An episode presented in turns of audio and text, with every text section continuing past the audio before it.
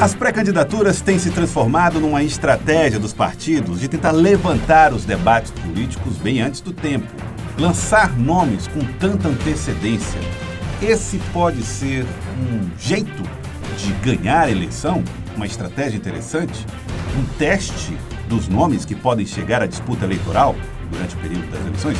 Tema do nosso Três Poderes desta semana. Estou aqui já com Elivaldo Barbosa, com o Fenelon Rocha e direto de Brasília, Délio Rocha também participa conosco. Podcast Cidade Verde. Os partidos que vão entrar na disputa eleitoral para as eleições do ano que vem aqui na capital, e nós vamos falar um pouco mais de Teresina nesse nosso podcast, têm feito a estratégia de lançar logo pré-candidaturas. Para muitos, essa é a saída, colocar o um nome agora, fazer testes. Para outros, não é a solução. Regina Souza, vice-governadora do estado, chegou a opinar a respeito desse assunto. Quero então convidar vocês a ouvir a opinião de Regina Souza para depois a gente partir para o debate. Vamos ouvir Regina Souza, vice-governadora do estado do Piauí, e ela que é uma liderança importante do Partido dos Trabalhadores. Não tem, mas aí, minha opinião pessoal não pesou, porque eles decidiram que vão escolher, né?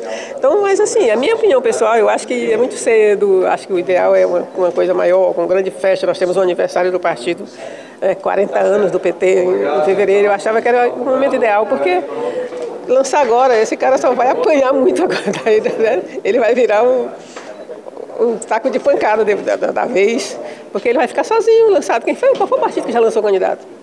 Não, todo partido tem mais de um. Então, é, mas tem, tem gente ainda querendo ser também. Então ele não tem definição. Então quando você define, você vira o alvo. Então é a minha opinião pessoal, mas já vi que perdi. Bom, Fábio Novo foi lançado como candidato ou pré-candidato do Partido dos Trabalhadores à Prefeitura de Teresina contra a vontade, nós vimos aí, ouvimos aí, de Regina Souza, vice-governadora do estado do Piauí. Pré-candidatura é uma estratégia interessante, Fenelon Rocha? Bom, a pré-candidatura ela sempre vai estar posta, mesmo no caso dos governos, do, dos partidos que estão numa situação de governança.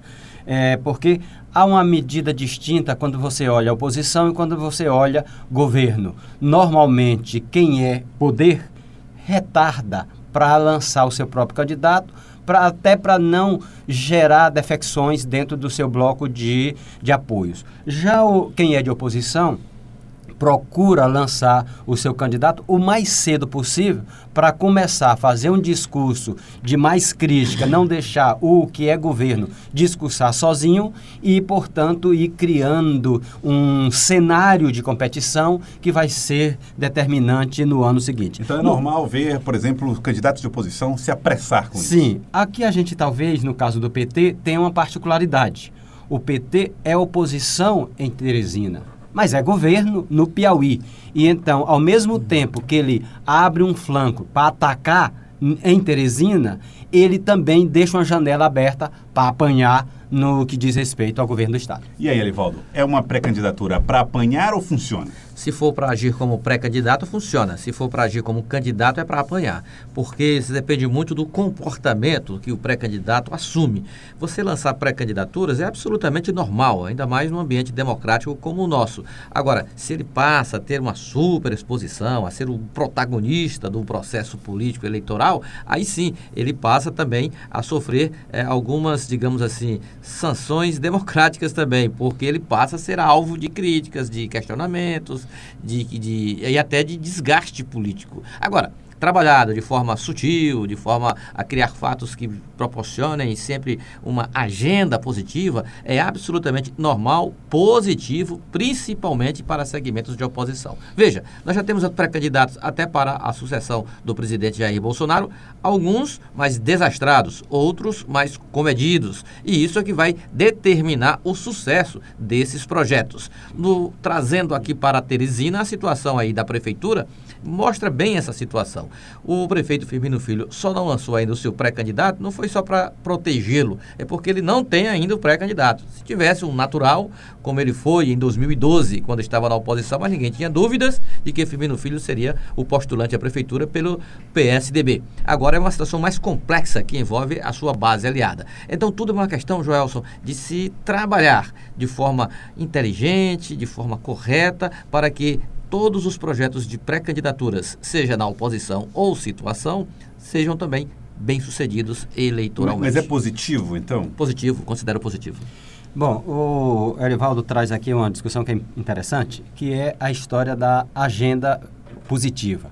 Bom, normalmente a agenda que a oposição coloca no cenário não é agenda positiva, é agenda negativa. E mesmo quem está no, no governo e olha para o adversário, tenta encontrar no outro uma agenda negativa. Vamos pegar aqui o caso do próprio, do próprio grupo que está na prefeitura de Teresina, que quando olha para Fábio Abreu, olha como? No ataque gerando percepção negativa. É. Outro dia, na Câmara Municipal, foi uma fila de aliados do prefeito batendo na segurança, eh, eh, a segurança em Teresina. Ou seja, já vendo em um dos potenciais adversários do ano que vem um, um, um os, os, pontos negativos desse, desse candidato, no caso, o secretário de Segurança, Fábio Abreu. Por outra parte, o prefeito tenta fazer uma agenda positiva, uma agenda positiva dentro da perspectiva de que ah, é um governo realizador. E, e esse mesmo governo realizador é apontado por oposicionista. Vamos lembrar que ainda quando era é, pré-candidato, Franzé Silva dizia: é um governo que faz só o feijão com arroz, não oferece perspectiva para Teresina. O mesmo governo que é posicionado pela prefeitura como positivo era olhado pelos adversários como pequeno. Agora nós temos aqui, olha, é, eu fiz aqui a lista dos pré-candidatos já colocados, né, aqueles que já estão com seus nomes na disputa. Então tem Fábio Novo, do Partido dos Trabalhadores, Fábio Abreu, que vai ser candidato aí pelo PL, né? Silas Freire, do PRB, essa, candidatura foi colocada, lançada não por ele, mas pelo partido mesmo, o partido colocou Isso. o nome dele. Jorgeando Neto, do PSD, deputado estadual, e doutor Pessoa, MDB. Seriam os nomes que estão colocados aí para para disputar Isso. as eleições. Já se apresentaram, estamos aqui. Aí, veja, cinco nomes. Veja como tem vantagens e desvantagens nessa situação de pré-candidatura antecipada. No, no caso do MDB, como um partido que quer se apresentar como principal polo adversário do Palácio da Cidade, precisava ter uma referência já de projeto eleitoral. E essa referência foi resolvida, tem aí pequenas querelas ainda a ser resolvida no MDB, mas majoritariamente o partido está inclinado mesmo numa chapa liderada por doutor Pessoa. Por outro lado, a, a pré-candidatura lançada de forma muito precoce, muito, é, de certa forma, sem muito planejamento do PSD jovem deputado Georgiano Neto, para ele se apresentar como uma novidade na eleição de municipal de 2020 em Teresina, ele foi lançado muito precocemente. Então hoje ele não é mais nem novidade. Desgastou. Desgastou. Não é mais nem novidade. É. Tanto é que ele enfrenta dificuldades de formar até a chapa de candidatos a vereador a gente, no partido ao qual ele é filiado. Porque a gente vê muito isso também, né? Balão de ensaio. O camarada é. fazendo testes de Essa nomes é aí com experiência. Essa é a questão. O, o, as pré-candidaturas são colocadas como, vamos dizer, carta de intenção nas, nas mesas de negociação. Às vezes elas florescem, às vezes não. Você, Elivaldo, falou dos candidatos que já surgem como potenciais sucessores de Jair Bolsonaro. Ah, no caso, Wilson Witzel no Rio de Janeiro, o próprio João Dória Júnior em São Paulo, o de, de Brasília, o Ibanês, I, é, Ibanês, Rocha. Ibanês Rocha. Então, todos se colocando como potenciais candidatos. Vai que vinga. Vamos pegar aqui historicamente o caso Colo. O Colo começou a se lançar candidato pensando em ser vice do Covas. Terminou ele próprio sendo candidato, porque o nome dele cresceu e se viabilizou. Aqui a gente, nós mesmos, nos no nossos noticiosos, no Acorda Piauí, por exemplo, a gente trabalhava o nome do Georgiano Neto como um nome que estava sendo colocado mais para negociação do que para ser candidato de fato. E parece que o desdobramento está mostrando que a análise que a gente fez há mais de seis meses parece que vai se confirmando. É uma candidatura que não deslanchou, ou pelo menos até agora não deslanchou, e não dá muitos indicadores de que possa deslanchar, e ela vai tentar, pelo menos, ser uma carta a ser posta na mesa para talvez compor com outro candidato. Pois é, e o problema é que tem liderança que se filiou ao partido em busca de candidatura a vereador e coisas do tipo, apostando numa candidatura como essa que pode não acontecer, Elivaldo? Quando você tem um, um nome realmente para ser trabalhado, um nome natural, é mais do que legítimo, correto até que você comece a trabalhar o quanto antes. Já comece a, a fazer pesquisas, a, a, verificar, por exemplo, a aceitação desse nome nas diversas camadas do eleitorado. Porque aí você poderia perguntar também, assim, e os casos de candidatos bem-sucedidos e que foram decididos ali em cima da hora, já no finalzinho do prazo. Apagar das luzes. E são muitos os exemplos da política piauiense. Vamos lembrar até de 94, aí mais de 20 anos atrás, que foi o caso do Mão Santa. Mas é porque naquela época o MDB não tinha nome. Não tinha. O nome era Walter Reis, prefeito de Teresina. Procurou um no MDB, não achava ninguém. Então, se não tem tu, é tu mesmo. É, é, ou se não tem o nome, vai ser você mesmo. O prefeito de Parnaíba, na época, ele nem do MDB era. Ele, era, ele, era, ele saiu um dissidente do esquema político dominante da época. Aí filiou-se ao MDB, incorporou-se e foi lançado ali em cima da, da, da, hora e acabou sendo bem sucedido. Mas aí, o Wellington diz em 2002. Mas da, aí no caso forma. 94, antes de você falar do Wellington, 92, ou 94... Quatro o, o candidato do Monsanto também não era candidato. Ele aparece depois de abril, quando o Hugo Napoleão desiste de se, de se colocar. Então, vamos dizer assim, é, é, apareceu, era né? o dois não pré-candidato. O que, o que, igualou um pouco as coisas. Exatamente. Aí em 2002, o pré-candidato das oposições com a cassação do Monsanto era o prefeito de Teresina, Firmino Filho. Foi, foi trabalhar, tá, o prefeito foi aderiu, foi o outro lado, o lado adversário. Então ficou a oposição ficou, de certa forma, sem referência. Surgiu o Wellington Dias e foi ali também, de última hora, já estava com outro projeto eleitoral desenhado. Apareceu e foi, foi muito bem sucedido. Então, são casos, assim, que aparecem na política e que as circunstâncias levam a decisões, assim, eh, que aparentemente seriam inesperadas, mas que são fundamentadas na realidade que foi posta ali na época. É, e o que, o que mostra, essas opiniões mostram que, é, por mais que se lance pré-candidaturas, que se antecipe eleições, o cenário está sempre aberto até o sempre dia do aberto, voto na urna. É, Agora, Está é, aberto, mas eu queria só fazer um acréscimo. Pois não. O, a construção de cenário ela é sempre importante. E essa construção de cenário significa o quê? A construção de uma imagem, a, a, o relacionamento com lideranças. O próprio Wellington Dias, em 2002, ele constrói um cenário para uma candidatura majoritária, pensando inicialmente no Senado. Quando ele é, é colocado como alternativa para o governo, ele tinha, de certa forma, um nome construído. Isso a gente vai ver de forma muito mais grave numa eleição municipal em Curitiba, na, se não me engano, 96, quando em 10 dias Jaime Lerner é colocado como candidato a, a, a prefeito e ganha a eleição. Ele não era candidato, só que ele tinha uma história, ele tinha um, um cenário construído de percepção. Exatamente. Uma percepção já construída que favorecia a ele. Claro que a gente tem sempre essa possibilidade que o, o Elivaldo destaca um nome surgir, um fenômeno surgir de uma hora para outra, e a gente pode lembrar até de 88, com a Erundina, em São Paulo, que um fato nacional que aconteceu na a, a morte de operários na Companhia Siderúrgica Nacional gerou uma, uma reação. Comoção. E, e foi, isso foi determinante para ela virar o jogo e ganhar. Então, tem elementos que estão postos que, que são importantes no longo prazo? Sim, e isso favorece as pré-candidaturas, mas sempre tem um, um fator imponderável, que vai aparecer. Que vai né? aparecer. Bom, deixa eu juntar aqui na nossa discussão o Délio Rocha, que ele também tem opinião, direto de Brasília. Délio, e aí, Délio? Você acha que a pré-candidatura é uma boa ou uma estratégia ruim? Uma boa estratégia ou uma má estratégia? Délio Rocha. Olha, Joelso, não existe uma fórmula única para definir o momento ideal para se apresentar uma candidatura ou uma pré-candidatura. As disputas eleitorais trazem exemplos de erros e acertos neste processo e o resultado destas escolhas depende muito do cenário, do contexto político, depende do momento vivido pelo potencial candidato, mas a prática revela e nos ensina que quem antecipa uma candidatura fica exposto a críticas por mais tempo. E não é todo candidato que consegue sustentar uma boa imagem após muita exposição na vitrine política. Para quem tem telhado de vidro, por exemplo, do ponto de vista estratégico, a antecipação não parece ser uma boa alternativa, porque neste caso os adversários vão ter mais tempo para explorar os pontos fracos deste pré-candidato. Mas a antecipação de candidatura pode ser uma boa alternativa, principalmente para um nome ainda pouco conhecido e que pretende alçar voos mais altos, como um vereador de bairro que decide disputar a prefeitura.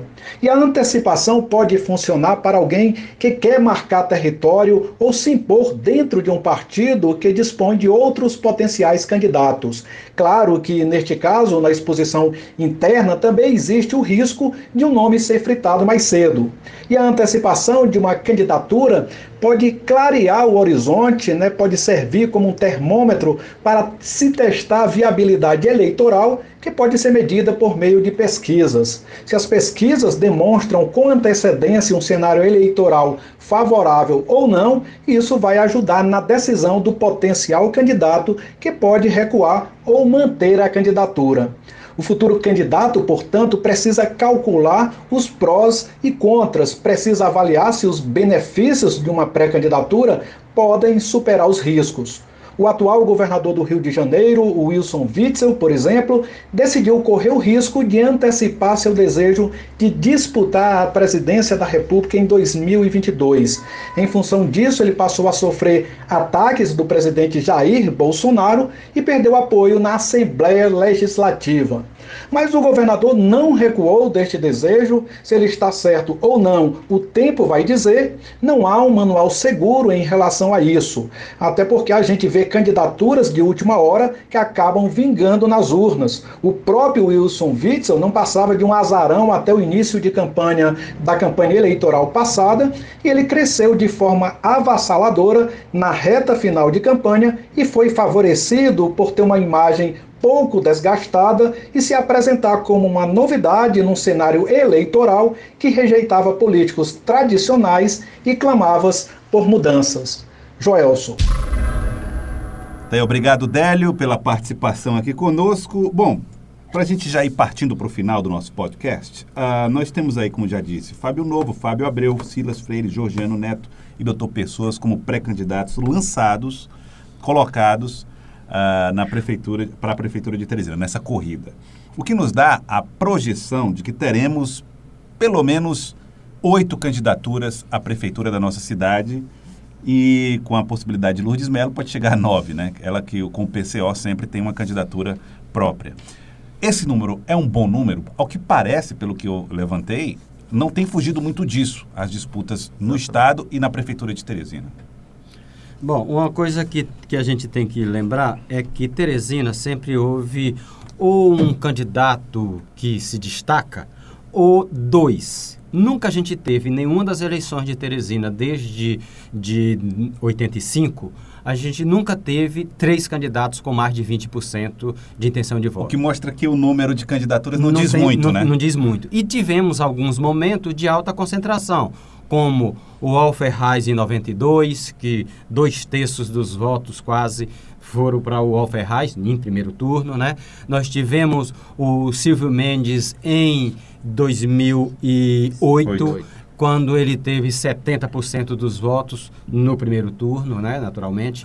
E então há uma altíssima concentração, mas em geral há uma concentração em dois nomes, né? Ou em um ou em dois esta eleição pode quebrar um pouco essa polarização, vamos dizer assim, ou concentração, e a gente ter mais de dois candidatos acima de 20% ou seja, das intenções O Fenelon está trazendo um, um, assunto que é, é, olhar abaixo da superfície, né? A superfície nos coloca aqui nove candidatos. Mas se você olha abaixo da superfície, você tem aqui nomes que são cabeças fortes nos seus partidos e que, portanto, podem ter candidaturas fortes. Ali, ele está olhando ali naquele nível do óleo que chega, né? Um, um metro é. e meio abaixo da superfície. É Elivaldo Barbosa. É isso mesmo? Nós devemos ter uma, uma coisa menos polarizada? Correto. É, o PT, como candidatura, sempre tem uma fatia razoável do, do, eleitorado, embora nunca tenha sido bem sucedido em eleições na capital, mas é uma força importante com possibilidade até de composição aí, mas é mais remota essa possibilidade no primeiro turno. Tem o MDB, que já trabalha aí uma aliança ampla e competitiva, e outra via aí que poderá ter à frente o secretário de Segurança, o deputado federal, capitão Fábio Abreu. Então são três Só da oposição são três é, possibilidades de candidaturas competitivas. E sem contar com o bloco principal da eleição municipal em Teresina, que é o bloco liderado pelo prefeito da capital, Firmino Filho. Então, é, sem considerar que, eu também concordo que não é a quantidade, é pela quantidade que determina um eventual segundo turno, mas sim pela perspectiva de densidade eleitoral de cada candidato. Eles carriam, né? Exatamente, porque se fosse assim, nós teríamos segundo turno em 2016. Para o governo do estado, então, teríamos segundo turno todo ano. todo ano, né? todo ano. E, na verdade, Todas as eleições, né? isso nem sempre isso nem sempre acontece, né? Então é essa a expectativa que nós tenhamos um cenário com muitos candidatos, sim. E pela densidade ou perspectiva de densidade eleitoral desses postulantes, a possibilidade de um eventual segundo turno ela é real. Até os próprios candidatos, os grupos admitem essa, esse cenário. Bom, e deixa eu só explicar então para quem nos ouve eu falei aqui em cinco pré-candidaturas já postas. E por que, que eu falei que achava que teria nove candidatos? Porque o PSTU deve ter um candidato, já fala sobre o assunto. O PSOL já está articulando isso. O PSDB também deve, vai ter com certeza. O PCO terá e o novo, o que novo, eu não coloquei aqui, então correto. partiríamos para 10. Com certeza. É, vai ter candidato, inclusive já tem dois nomes aí para disputa, né, Rivaldo Barbosa? Verdade. Dois, Termina dois... agora, vai ter candidato. Vai ter candidatura própria, terá. com certeza. O critério deles é diferente, apresentam currículo, proposta para Teresina, fazem uma espécie de concurso é, de, em cima do mérito para depois definir se, quem será o seu candidato à prefeitura de Teresina. Bom, eu queria agradecer aqui a vocês. Quero agradecer a Livaldo Barbosa, Fenelon Rocha, Délio Rocha de Brasília. Obrigado pela participação. Aliás, na participação não, por fazer junto. participação não. Participação por fazer junto então, os nossos então, três poderes. Então, né? como você diz, né, Edivaldo? Tamo junto. Tamo junto. Tamo junto. Obrigado. Até o próximo. Até o próximo podcast. Até o próximo. Até o próximo. Muito bem. E você que nos ouve, muito obrigado, hein? Obrigado por nos escutar aí no seu agregador de podcasts, compartilhe com seus amigos. Fale aí a respeito da, do nosso Três Poderes e dos podcasts Cidade Verde. E você, o que, que acha? É uma boa estratégia antecipar assim as eleições com pré-candidaturas? Muito obrigado. Voltamos nos próximos episódios de Três Poderes. Podcast Cidade Verde.